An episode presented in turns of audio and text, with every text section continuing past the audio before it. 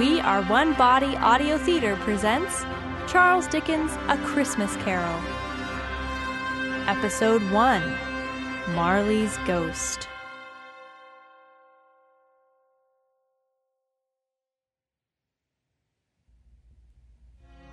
Marley was dead. There was no doubt about that. His death certificate was signed by the clergyman, the clerk, and the undertaker. Even Scrooge signed it. Oh, yes, Marley was as dead as a doornail.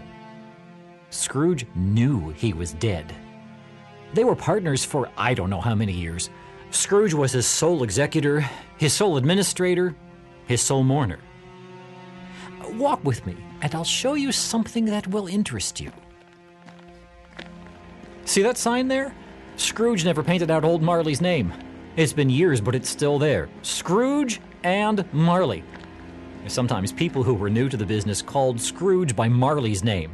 He answered to both. It was all the same to him. Ooh, are you cold? Let's walk a bit more. Around the block, perhaps. Oh, but he was a tight fisted old gentleman, Scrooge was. A squeezing, wrenching, grasping, scraping, clutching, covetous old sinner. Heat and cold had little influence on him. No warmth could warm him, and no cold could chill him. No wind that blew was bitterer than he, and no falling snow more intent upon its purpose. No one ever stopped him in the street to say, My dear Scrooge, how are you? When will you come to see me? Beggars and children ran from him. And even the blind man's dog, when it saw Scrooge coming on, would tug its owner toward the other side of the street to get away from him.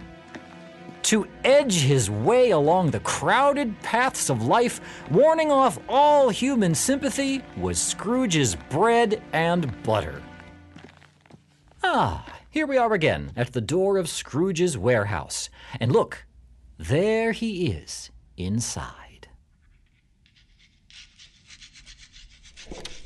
Ah, Cratchit! Merry Christmas, my good man. Oh, a, a Merry Christmas to you, sir. And a Merry Christmas, Uncle Scrooge. God save you. Bah humbug! Christmas a humbug, Uncle? You don't mean that, surely. I do. Out upon Merry Christmas. What's Christmas time to you or me but a time for paying bills without money? A time for finding yourself a year older and not an hour richer? A time for balancing your books and finding your savings smaller than the year before? If I had my will, every idiot who goes around with Merry Christmas on his lips should be boiled in his own pudding and buried with a stake of holly through his heart. Uncle! Nephew, keep Christmas in your own way and let me keep it in mine. Keep it, but you don't keep it. Let me leave it alone then. Much good may it do you. Many things do me good, but earn me no profit. Christmas, I dare say, among the rest. But I have always thought of Christmas time as a good time, a kind, forgiving, charitable, pleasant time. The only time I know of when men and women seem by one consent to open their shut up hearts freely and to think of people below them as if they were fellow travelers to the grave. And therefore, uncle, though it has never put a scrap of gold or silver in my pocket, I believe that it has done me good and will do me good, and I say God bless Christmas. Hear, hear. Let me hear another sound from you, Cratchit, and you'll keep Christmas by losing your job. Don't be angry, uncle. Come, dine with us tomorrow. I'll see you in hell first. But why, uncle? Why did you get married? Mm, because I fell in love. Because you fell in love. Good afternoon. Nay, uncle, you never came to see me before I was married. You can't give that as your reason for not coming now. Good afternoon. I want nothing from you. I ask nothing of you. Why cannot we be friends? Good afternoon. I am sorry with all my heart to find you so resolute. But I have asked you in homage to Christmas, and I'll keep my Christmas humor to the last. So a Merry Christmas, Uncle. Good afternoon. And a Happy New Year. Good afternoon. pardon me. Oh, pardon me. Oh, me. pardon me. And Merry Christmas. Merry Christmas. Ah, Scrooge and Marley's, I believe. Have I the pleasure of addressing Mr. Scrooge or Mr. Marley? Mr. Marley died seven years ago on this very night.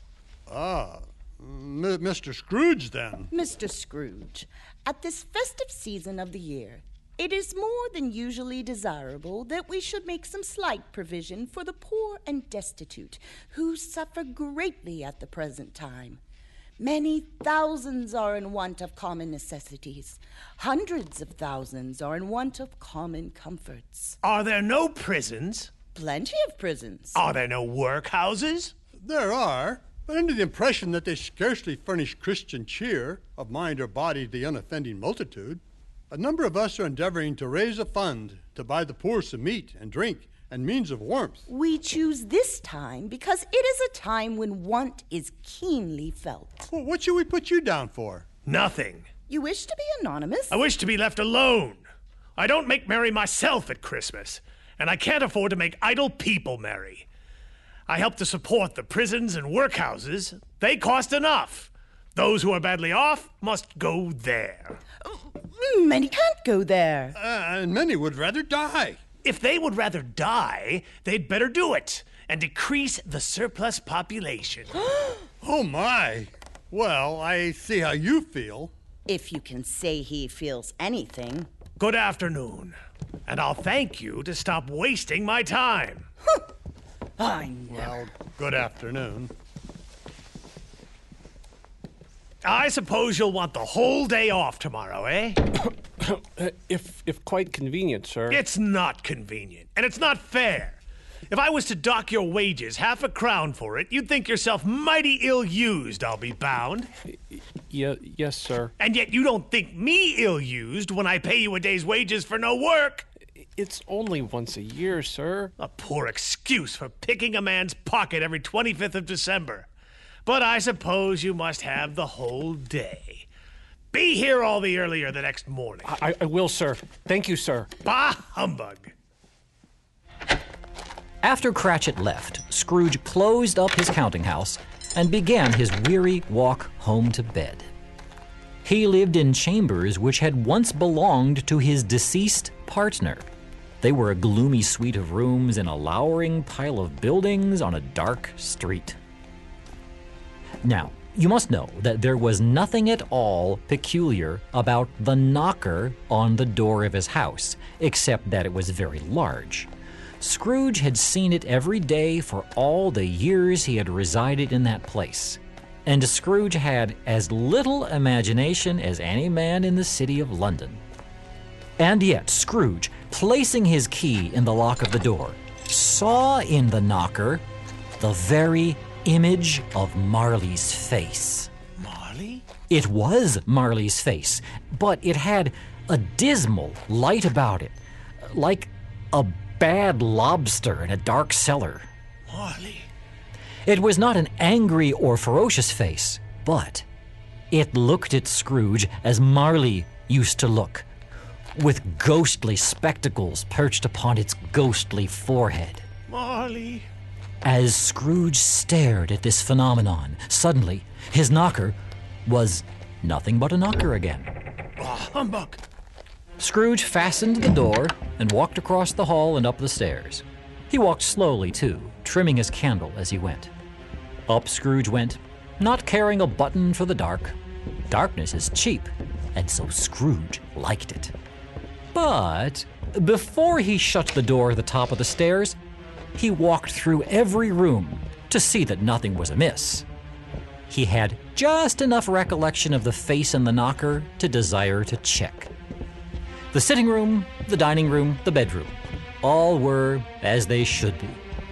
Nobody under the table, nobody under the sofa, nobody under the bed, nobody in the closet, nobody behind the door. Quite satisfied, he closed his door and locked himself in. In fact, he double locked himself in, which was not his usual custom. Thus, secured against surprise, he took off his jacket, put on his dressing gown and slippers and his nightcap, and sat down before the very low fire to take his gruel. As he threw his head back in the chair, his glance happened to rest upon a disused bell that hung in the room. It had communicated, for some purpose now long forgotten, with a chamber in the highest story of the building. It was with great astonishment and with a strange, inexplicable dread that, as he looked, he saw this bell begin to swing. Soon it rang loudly, and in a minute, so did every other bell in the house. This was succeeded by a clanking noise deep down below, as if some person were dragging a heavy chain slowly through the cellar.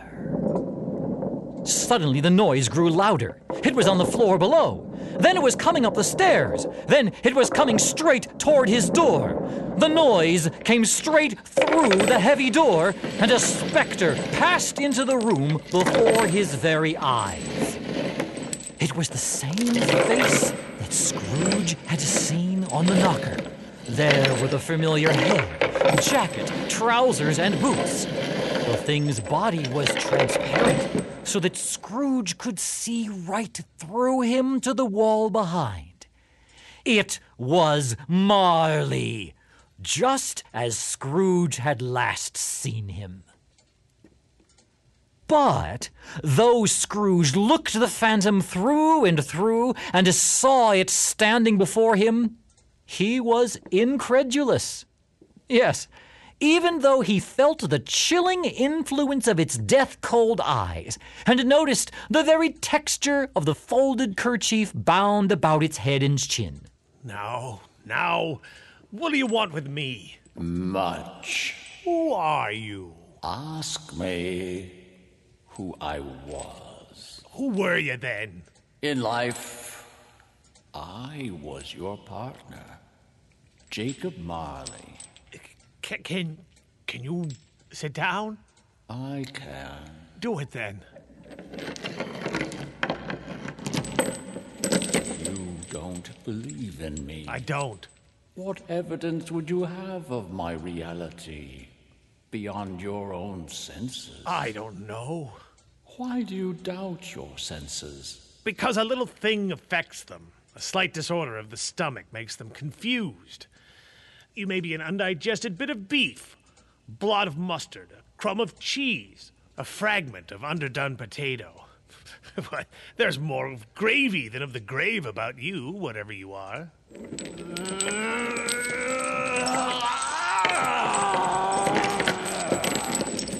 See? Dreadful apparition.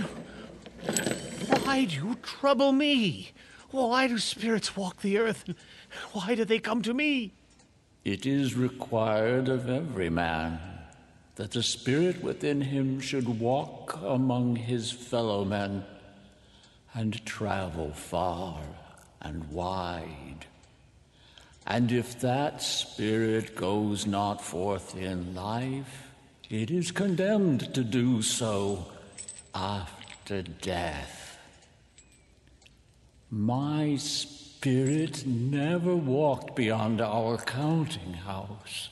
Hear me. In life, my spirit never roved beyond the narrow limits of our money changing hole. And now, weary journeys lie before me. Seven years dead and traveling all the time? Do you travel fast? On the wings of the wind. You might have covered a lot of ground in seven years. Oh, blind man, blind man! Not to know that no amount of regret can make amends for a life's opportunities missed. Yet I was like that man. I once was like this man. But you were always a good man of business, Jacob. Business? Mankind was my business. The common welfare was my business. Charity, mercy, forbearance, benevolence. These were all my business. The dealings of my trade were but a drop of water in the comprehensive ocean of my business. J- Jacob, please, don't speak so. Hear me. My time is nearly gone. I will, but it, don't be hard upon me, Jacob, I pray you. I am here tonight to warn you that you may yet have a chance and hope of escaping my fate. You were always a good friend to me. Thank you, Jacob. You will be haunted by three spirits. Is that the chance and hope you mentioned, Jacob? I, I, I think I'd rather not. Without their visits, you cannot hope to shun the path I tread. But, but I. Expect the first spirit tonight when the bell tolls one. Expect the second when the bell tolls two. The third will come when the stroke of three has ceased to vibrate. Look to see me no more. And for your own sake, remember what has passed between us. Marley walked backward, away from Scrooge. And at every step he took, the window raised itself a little, so that when the apparition reached it, it was wide open. Marley beckoned Scrooge to approach, which he did. When they were within two paces of each other, Marley's ghost held up its hand, warning him to come no nearer. Scrooge stopped, not so much in obedience as in surprise and fear. For as Marley raised his hand, Scrooge became sensible of confused noises in the air. Incoherent sounds of lamentation and regret, wailings, inexpressibly sorrowful and self accusatory. Marley, after listening for a moment, joined in the mournful dirge and floated out upon the bleak, dark night. Scrooge stepped right up to the window, desperate in his curiosity. He looked out. The air was filled with phantoms wandering hither and thither in restless haste and moaning as they went. Every one of them wore chains like Marley's ghost. None were free. Many had been personally known to Scrooge during their lives. He had been quite familiar with one old ghost in a white jacket with a monstrous iron safe attached to its ankle, who cried piteously at being unable to assist a wretched woman with an infant whom it saw below upon a doorstep. The misery with them all was that they sought to do good for living human beings and had lost the power to do so. Whether these creatures faded into the mist or the mist enshrouded them, Scrooge could not tell. But they and their spirit voices disappeared altogether, and the night became quiet again. Scrooge closed the window and examined the door by which the ghost had entered. It was still double locked, as he had locked it with his own hands, and the bolts were undisturbed. He tried to say humbug, but stopped at the first syllable. And being much in need of repose, whether from the emotion he had undergone, or the fatigues of the day, or his glimpse of the invisible world, or the conversation of the ghost, or the lateness of the hour, he went straight to bed, without undressing, and fell asleep upon the instant.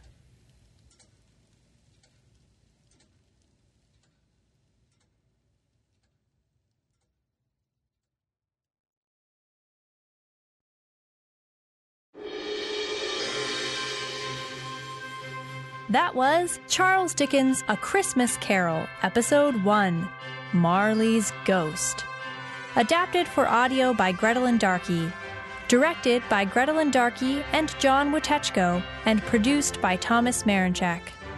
The cast, in order of appearance, was Dennis Jurs as the narrator, Peter Witechko Jr. as Fred, Albert Sines as Bob Cratchit, Paul Guggenheimer as Ebenezer Scrooge, Ed McKinnon as the first charitable person, Erica Lear as the second charitable person, and Paul Fox as Jacob Marley. Our audio technicians were Joseph Adams, Jacob Gorsuch, and Thomas Marinchek. Foley and sound design by Joseph Adams and Jacob Gorsuch. The music was composed by Gretelyn Darkey and mastered by Joseph Adams. This audio adaptation of Charles Dickens' A Christmas Carol is a production of We Are One Body Audio Theater.